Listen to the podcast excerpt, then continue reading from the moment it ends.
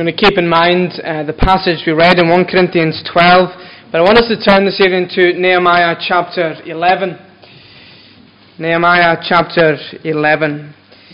Ezra, Nehemiah, Esther, Job, Psalms. It's on page 485. As you uh, find Nehemiah 11, let me just give you a very brief introduction. Uh, Nehemiah was the cupbearer to King Artaxerxes. He was uh, working in uh, the citadel of Susa when he got the news from his brother that Jerusalem's walls had been broken down and the gates had been burned with fire. And Nehemiah's response was to fall down and weep, to kneel down and pray, and then to get up and work he ends up in Jerusalem as uh, to lead this building project of the walls and overcoming, the building begins, overcoming enemies, overcoming grumbling, overcoming stealing within uh, the Israelites themselves. Eventually, in just 52 days, the walls are rebuilt. And we come this evening to Nehemiah chapter 11. And we come where they are dedicating the walls of Jerusalem. Let me read uh, the first few verses. Now the leaders of the people lived in Jerusalem, and the rest of the people cast lots to bring one out of ten to live in Jerusalem, the holy city, while nine out of ten remained in the other towns. And the people blessed all the men who willingly offered to live in Jerusalem. These are the chiefs of the province who lived in Jerusalem. And you can flick over the page and see in the indents of the passage through chapter 11 uh, of the priests and the list of the priests. And in verse 15, uh, the Levites and the list of all the Levites, and 19 the gatekeepers, and so on, all the way to verse 26 of chapter 12. So you may be relieved this evening that I'm not going to read, or I'm relieved that I'm not going to read all of these names uh, to you at this point. But I want us to consider this evening this passage, Nehemiah chapter 11. Uh, my wife, Ailey, last summer, she uh, graduated in Edinburgh, and it was uh, a memorable occasion for many reasons. Um, of course, because of all that she achieved. Uh, and many of you have been in this situation before at one of these big universities uh, and graduation ceremonies. Uh, one of the reasons this was so memorable was because of the length of time that uh, I sat there and watched almost 500 students come up onto the stage and receive their awards quite rightly uh, and then come back down. The list of names went on and on and on. And if I'm honest, it, it became quite uh, tedious and monotonous until, of course, it came to Ailey and we all perked up and uh, cheered her off the stage. Well, that list of names, uh, it is quite like when we come to a passage in the Bible as Nehemiah chapter 11 with just name after name. You know, we know it is part of the Bible, but is there really material here for a sermon on the Monday night of communion? Is there material here for a sermon? Well, if you're familiar with uh, Nehemiah at all, then you will know that there are several chapters uh, like this throughout the book with just name after name. This list in chapter 11, as we just said, it, it goes all the way to verse 26 of chapter 12. So, who's interested in this? Who cares about these names? Well, sure, the next generation or two may have had some interest in, in knowing these names and who served where and who did what. And we get that because you're interested in your own family tree. You're interested to know where you've come from, who you belong to, Is your line coming from the Vikings or from the royal family? Usually the Vikings. You know, just in the passing, as we come here, these, this list of names, it, it shows us uh, something quite striking. It shows us that all of our appearance on this earth is fleeting. We are all largely unremarkable. We know our grandparents' names, perhaps our great grandparents, but what about after that? To even go back one or two centuries, the names in even just our own family tree become a bit blurry. Who was my granny's great granny? Nehemiah chapter 11. It may just be a list of names to us, but every single name on this list before you and over the page and into chapter 12, every name is known and is important to God. These are the unsung heroes of the faith. There are hundreds of them up and down our country, up and down the land, and here in this town, in this congregation too. They know their calling. They know their role and they don't want to be patted on the back for doing it. These people, like the, those names in our list here, they are recorded not because of the spectacular, but because they are resolutely committed to the basics. If you want a title for this evening, it is Back to Basics. We break into the story of uh, Nehemiah. Once all the major uh, building work has been accomplished, Jerusalem has now been uh, rebuilt. The temple was in action. The walls and gates have been restored. She was now once again a beautiful and a fortified city. But there's an issue. Chapter 7, verse 4 makes this clear. Nobody was living there. Nobody lived in the city. As we read at uh, the beginning of chapter 11, Nehemiah sought to do something about that. The leaders resettled there. But it didn't seem a very popular option for anybody else to go. And so one out of every ten would come. You see, they liked living where they were perhaps, in their own villages on the outskirts. Maybe the land was fertile, their families were settled. But in verse 1, we see that the rest of the people cast lots to bring one out of every ten to live in Jerusalem. So some came, leaving behind everything that was familiar and comfortable, and they took up their new dwelling in the holy city of Jerusalem. The city, they roughly guess, was inhabited now by about 10,000 people. Now, what I want to do this evening, through chapter 11, is to mingle through the crowd and ask those that we will come into contact with, What are you doing here? What do you do here in this city, in God's city of Jerusalem? What is your role here? I want us to hear the responses from four different people. Well, let's uh, first of all walk through then the streets of Jerusalem. And we can ask this first individual, looking at verse 2, What are you doing here?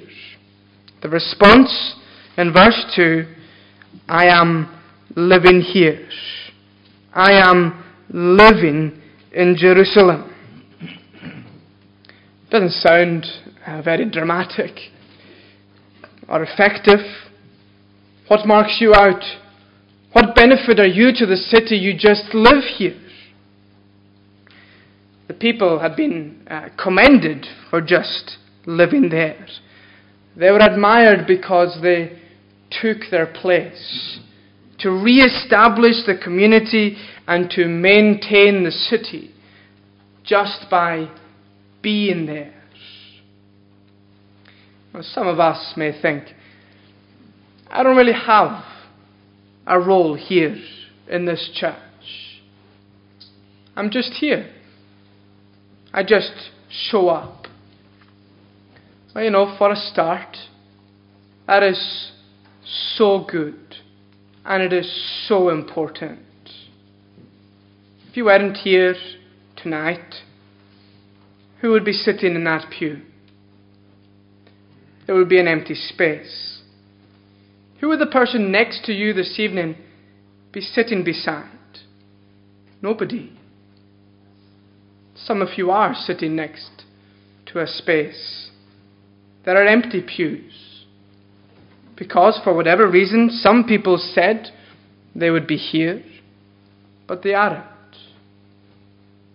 Some because of illness, some because of work, some because of travel, some because of sin, some because they have wandered from the path. We need faithful people just to live out their commitment in the ordinary mainstream of life to simply maintain the work of God in this place. It is a steady and faithful commitment to the basics which makes the world go round and, in our context, makes this church function as she is meant to. You know, showing up is the most basic activity that any of us can engage in. Your appearance here in this church, Sunday by Sunday, is so important. And it is so felt by your brothers and sisters here. Some people's attendance it's not guaranteed each week. We wondered if some will be here or not. But this church in Stornoway, it functions and goes on because there are men and women who are faithfully committed to showing up. Well, how much of uh, the past week, or the week to come, or the month that we've been through, has been marked out by spectacular, out of the ordinary, remarkable events. Not a lot, if any at all. This has been, I'm sure, a routine week for most of us. We've been engaged in the normal, same old stuff. Same old alarm, same old car, same old work, same old school, same old shops. It's been the usual. Nothing very often out of the ordinary. You know, for most of us, our calling in this life is not to become world famous preachers or missionaries that are spoken of in every seminary up and down the land or donators to feed and shelter the poor in far flung countries. For most of us, we are being called to make a difference in the basic, routine activities in the everyday life of this church. What do you do here? We asked. What is your role? I live here.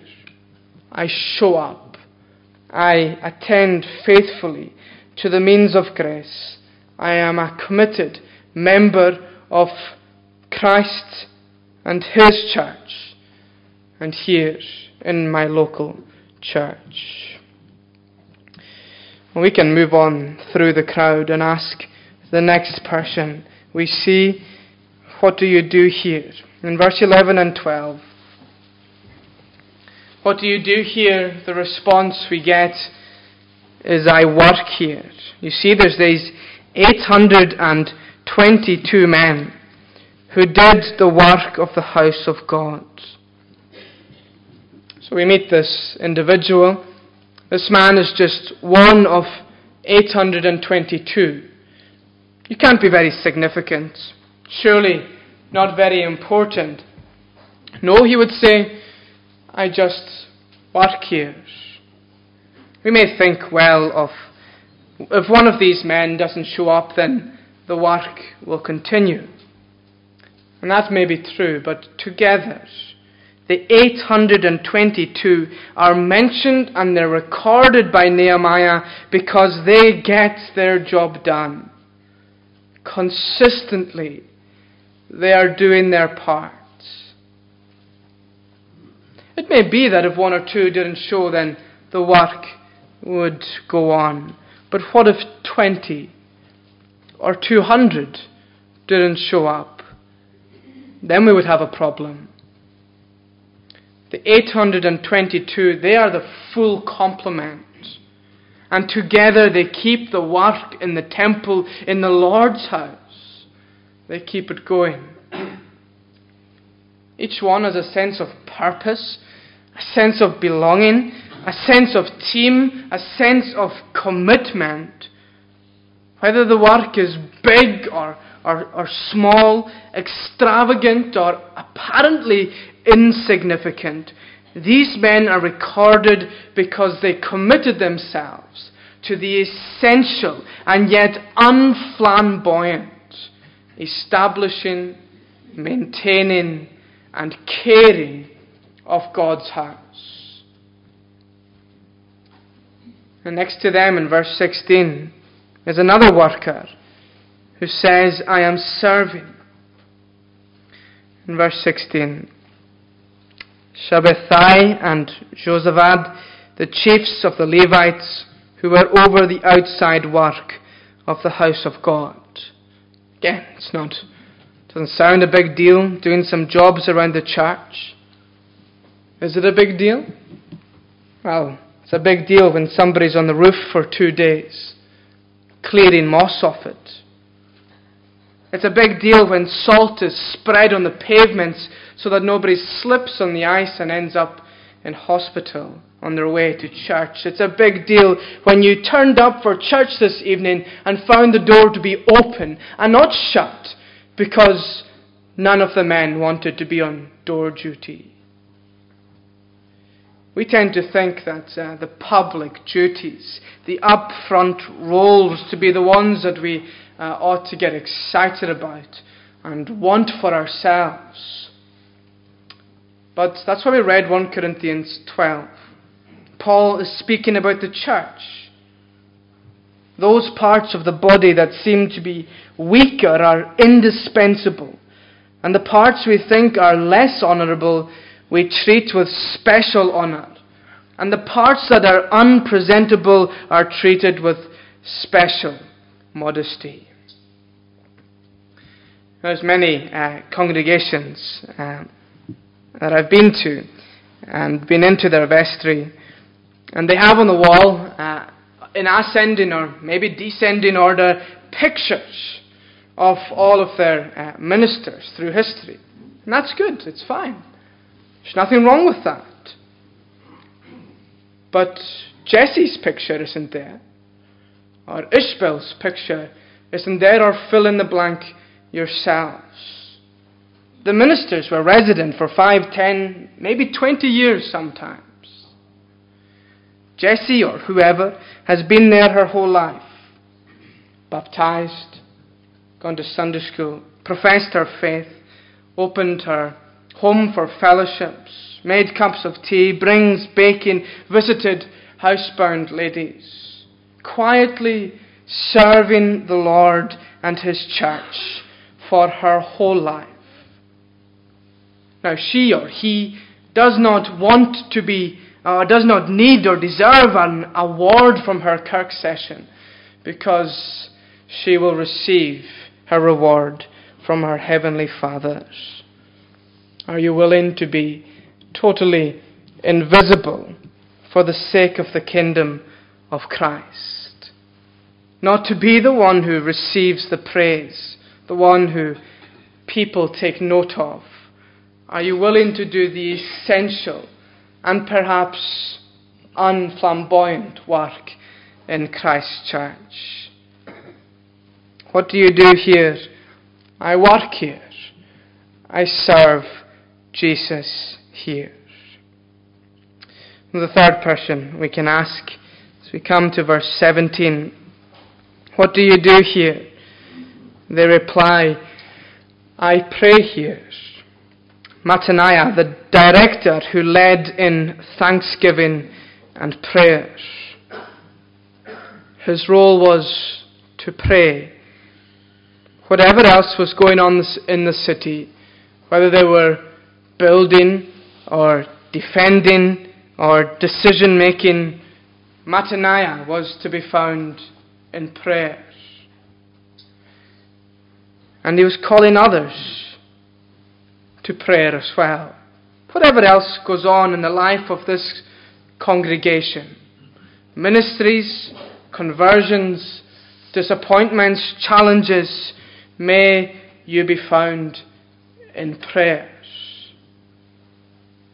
See, if you had a burden or a difficulty, you could come to Mattaniah and you would pray together. Whenever you'd see him, he'd ask you how you were and he'd pray for you. Isn't it staggering to think about those who have been and are praying for you before you were ever converted? People in this church, people in your families, they've been praying for you.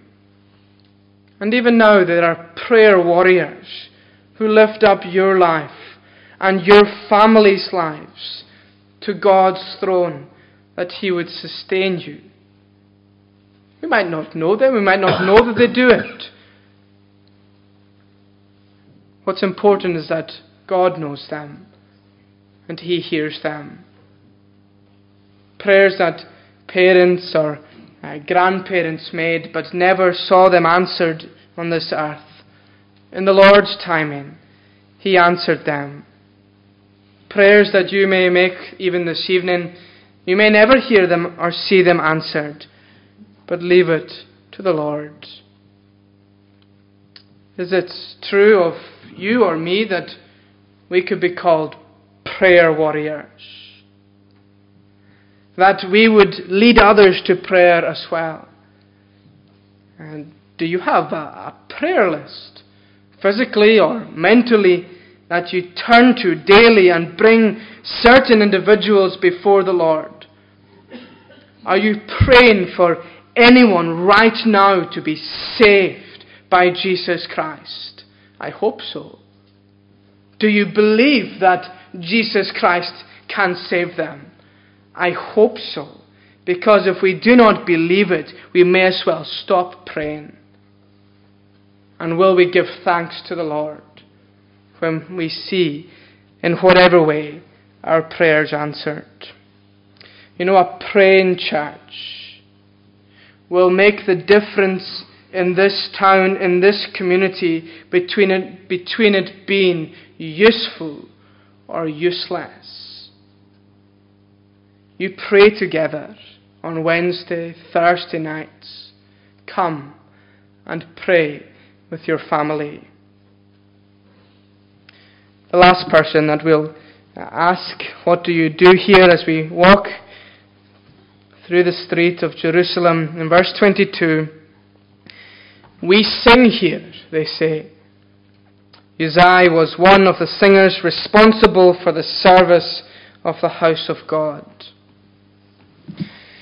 I sometimes, uh, in my own congregation, uh, look out at those before me when they're singing.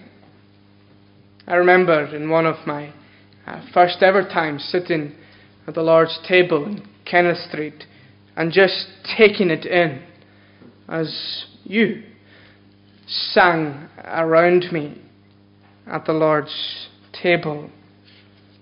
And I'm sure uh, most of us have been to uh, stadiums or whether concerts or football matches where thousands of people have gathered to belt out their favourite songs.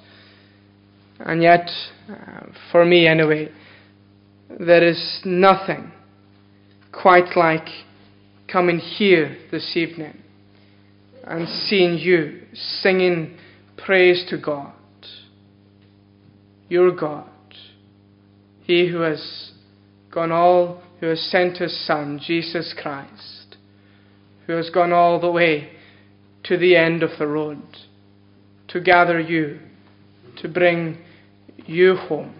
so that this evening you would be singing praise to his name. We all have different uh, situations, different uh, burdens in our own lives. Many uh, hurdles perhaps came in your way from even coming here this evening, coming to church. But you're here. And like in no other place, at no other time, you open your mouth, however beautiful you think it is or isn't, it is a miracle for the sinner who has been saved to sing to their Saviour. It is a miracle for the sinner who has been saved to sing to their Saviour. There's a school of thought that these particular Levites here in verse 22 onwards were the great grandchildren of King David, the singing boy, the author of so many of the Psalms. And now, down through the generations, leading the praise in God's house was his offspring. Well, whether it was or wasn't, it doesn't matter, because I would not be, and I know that there are those, even in the pews, some of you this evening, who are sitting with generations of your family, side by side, praising God together. And that may break the heart of some of you whose prayer for parents or husbands or wives, children, that have not been answered yet but don't let it discourage you. But be encouraged to see that nothing is impossible with God. And keep praying. What do you do here? We sing praise to God here. Well, as you read through uh, this list in chapter 11 and into 12, we notice that nobody is described by their personality. It wasn't their faces that we remember about these particular Jews in Jerusalem. We can even try and imagine, but we can't. Was he tall? Was he short? Was he bald? Was he old? Was he young? Did he have black hair or blonde hair? It doesn't matter. We're not told these details. What matters here is not their faces but it is their function. The memory of the righteous is blessed to us, not because of what they looked like, but because of who they believed in our Lord and Saviour Jesus Christ.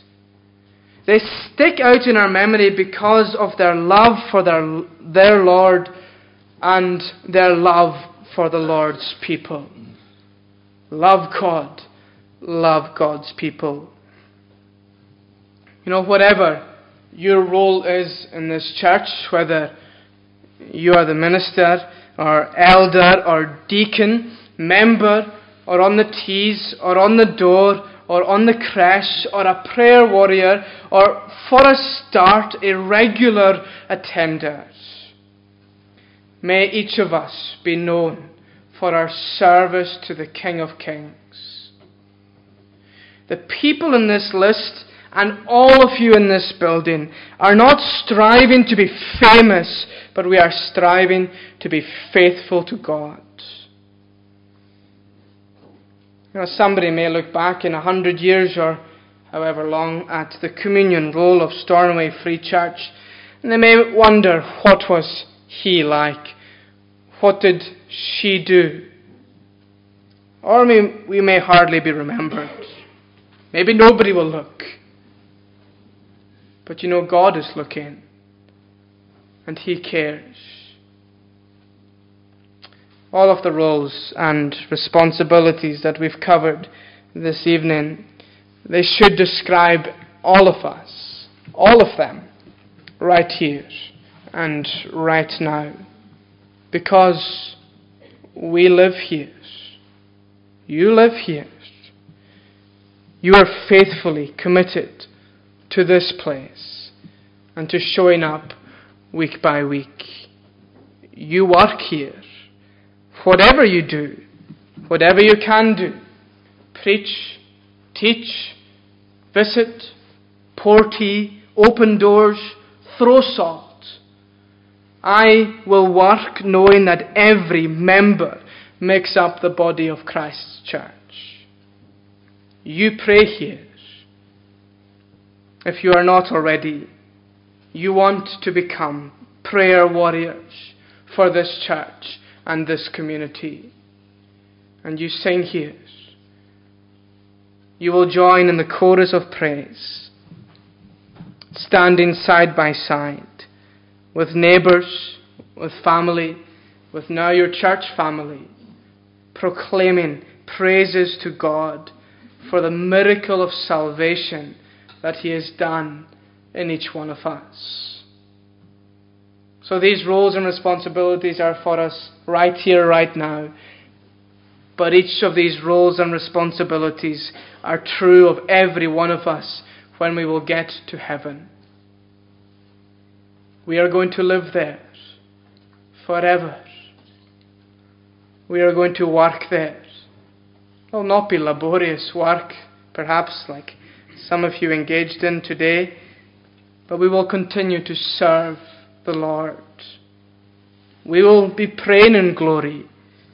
We will communicate with our hearts to God forever and ever. We will most certainly be singing there. And what a sound that will be when we join in with the angelic choir and we worship He he who was on that middle cross, he who is now sitting on his throne. I live here, I work here, I pray here, I sing praise to God here, and all for his glory. Amen. Let's pray.